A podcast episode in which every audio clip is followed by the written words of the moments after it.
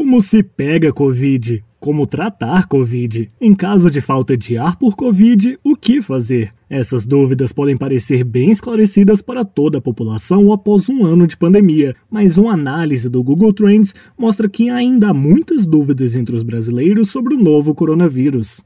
A ferramenta do site de pesquisa mostra quais as buscas mais realizadas no Google em cada país e região, como explica Hugo Cândido, especialista em tecnologia. O Google Trends é uma ferramenta da própria empresa, disponibilizada gratuitamente para que a gente consiga pesquisar os termos mais populares que são pesquisados na plataforma do Google recentemente. A infectologista Eveline Girão foi uma das profissionais de saúde convidadas para esclarecer alguns temas. O termo falta de ar Covid, por exemplo, mostra que muitas pessoas contaminadas ficam sem saber o que fazer após sentir dificuldade respiratória. Para a médica, esse sintoma é considerado grave e deve ser acompanhado por um especialista. Caso ele apresente algum sinal de gravidade, febre persistente, falta de ar, desmaio, tosse persistente, principalmente estiver em torno do sétimo dia, ele tem que procurar um médico para fazer uma avaliação, avaliar a saturação, coletar alguns exames e, caso indicado, necessidade de internação.